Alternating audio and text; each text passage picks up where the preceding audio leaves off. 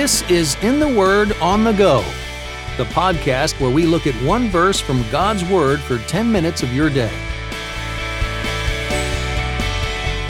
Welcome to In the Word on the Go. I'm Champ Thornton, your host. Whether you're listening by yourself or with a family, this podcast is here for you to spend 10 more minutes in God's Word while you go about your day. In each episode, I get to interview one person about a favorite verse from the Bible. And today I'm thrilled to welcome back Scott Sauls. Scott is senior pastor at Christ Presbyterian Church in Nashville, Tennessee. He's also a prolific author, written numbers of books, including Jesus Outside the Lines, Befriend, From Weakness to Strength, Irresistible Faith, and most recently, a very timely book that we talked about last time, and I think we'll talk about today as well. It's called A Gentle Answer Our Secret Weapon in an Age of Us Against Them. Before coming to Nashville, Scott served at New York City's Redeemer Presbyterian Church as lead and preaching pastor, in addition to planting two churches. If you'd like to learn more about Scott and his writings, check out his website at scottsauls.com. Scott and his wife Patty have been married for 26 years and have two children.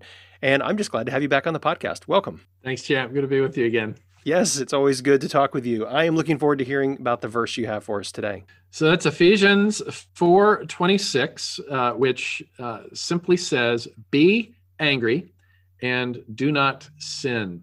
And that's a that's a verse that I think leads champ a lot of us to scratch our heads. What what on earth does this mean? And in some translations, the original translation or the, the original Hebrew, and because uh, it's also this is a quote in Ephesians from the Psalms, right? And so the same verse is repeated in, in the Old Testament and the New.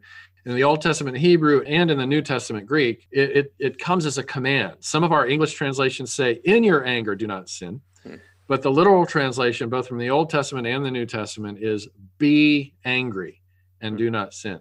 Uh, in other words, it's written as a command to be angry. And that might sound contradictory to the last conversation we had, where I talked about the importance of cultivating the fruit of gentleness mm-hmm. in the life of you know people like you and me who are followers of Jesus Christ. And and so, can gentleness and anger go together, or do you have to, you know, sort of step out of one in order to step into the other? And hmm. uh, in the same way that we talked about last time, you know, how Jesus came full of grace and full of truth, he also came full of gentleness and full of anger.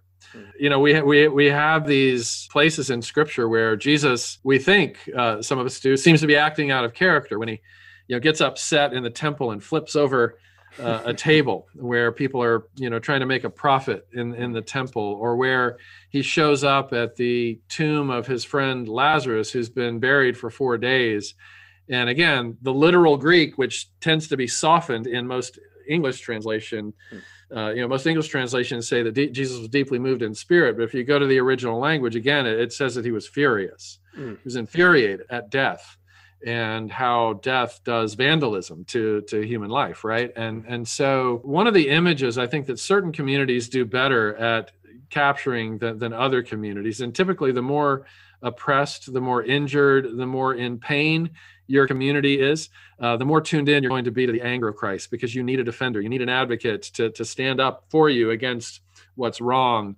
hmm. in the world right? Cs lewis uh, famously wrote that christianity is a fighting religion Hmm. You know, he says it thinks that God has made the world, and it also thinks Christianity does that a great many things have gone wrong with the world and God that God made, and that God insists and insists very loudly on our putting them right again. That's C.S. Lewis's way of echoing what it says in this in, in the book of Romans hmm.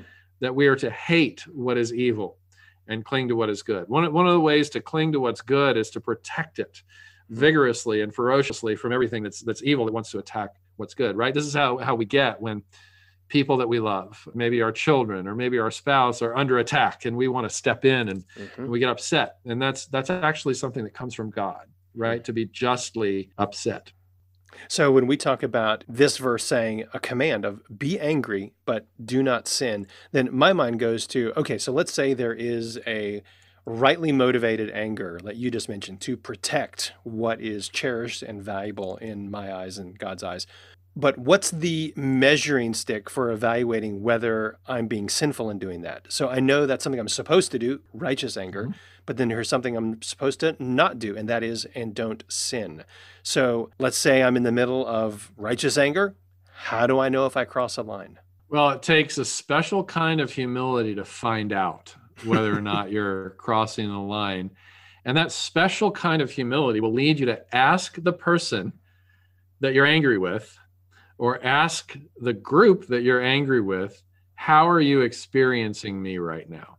Hmm. Are you experiencing me as attacking you personally, or are you experiencing me as if I am attacking a problem that I think that you have the responsibility to help solve with me? Mm. There's a big difference, right? Unrighteous anger or raging anger attacks people. Mm. Righteous anger or the anger that comes from God attacks problems that God Himself has defined as problems, mm. right? So abuse is a problem. Righteous anger attacks abuse. Lying, uh, dishonesty is a problem. Righteous anger attacks dishonesty.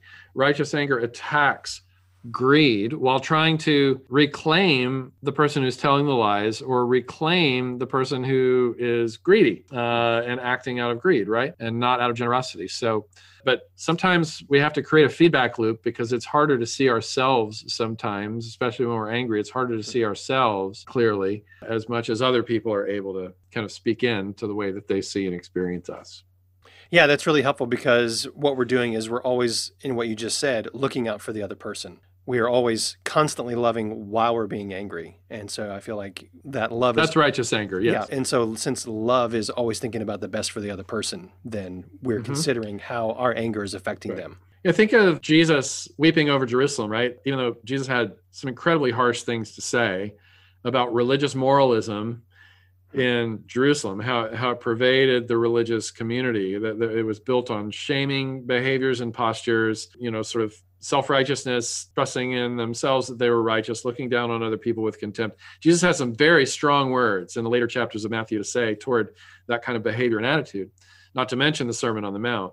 And yet, we also see this place where Jesus is standing over unrepentant Jerusalem and weeping, saying, Jerusalem, Jerusalem, how I've longed to gather you un- under my, my wings, just as a mother hen gathers her chicks.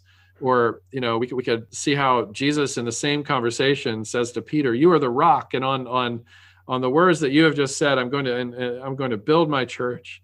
And then later in that same conversation he says to peter get behind me satan. Hmm. right? And and and what is it what does he do? He restores peter right? And he deputizes peter to be an apostle.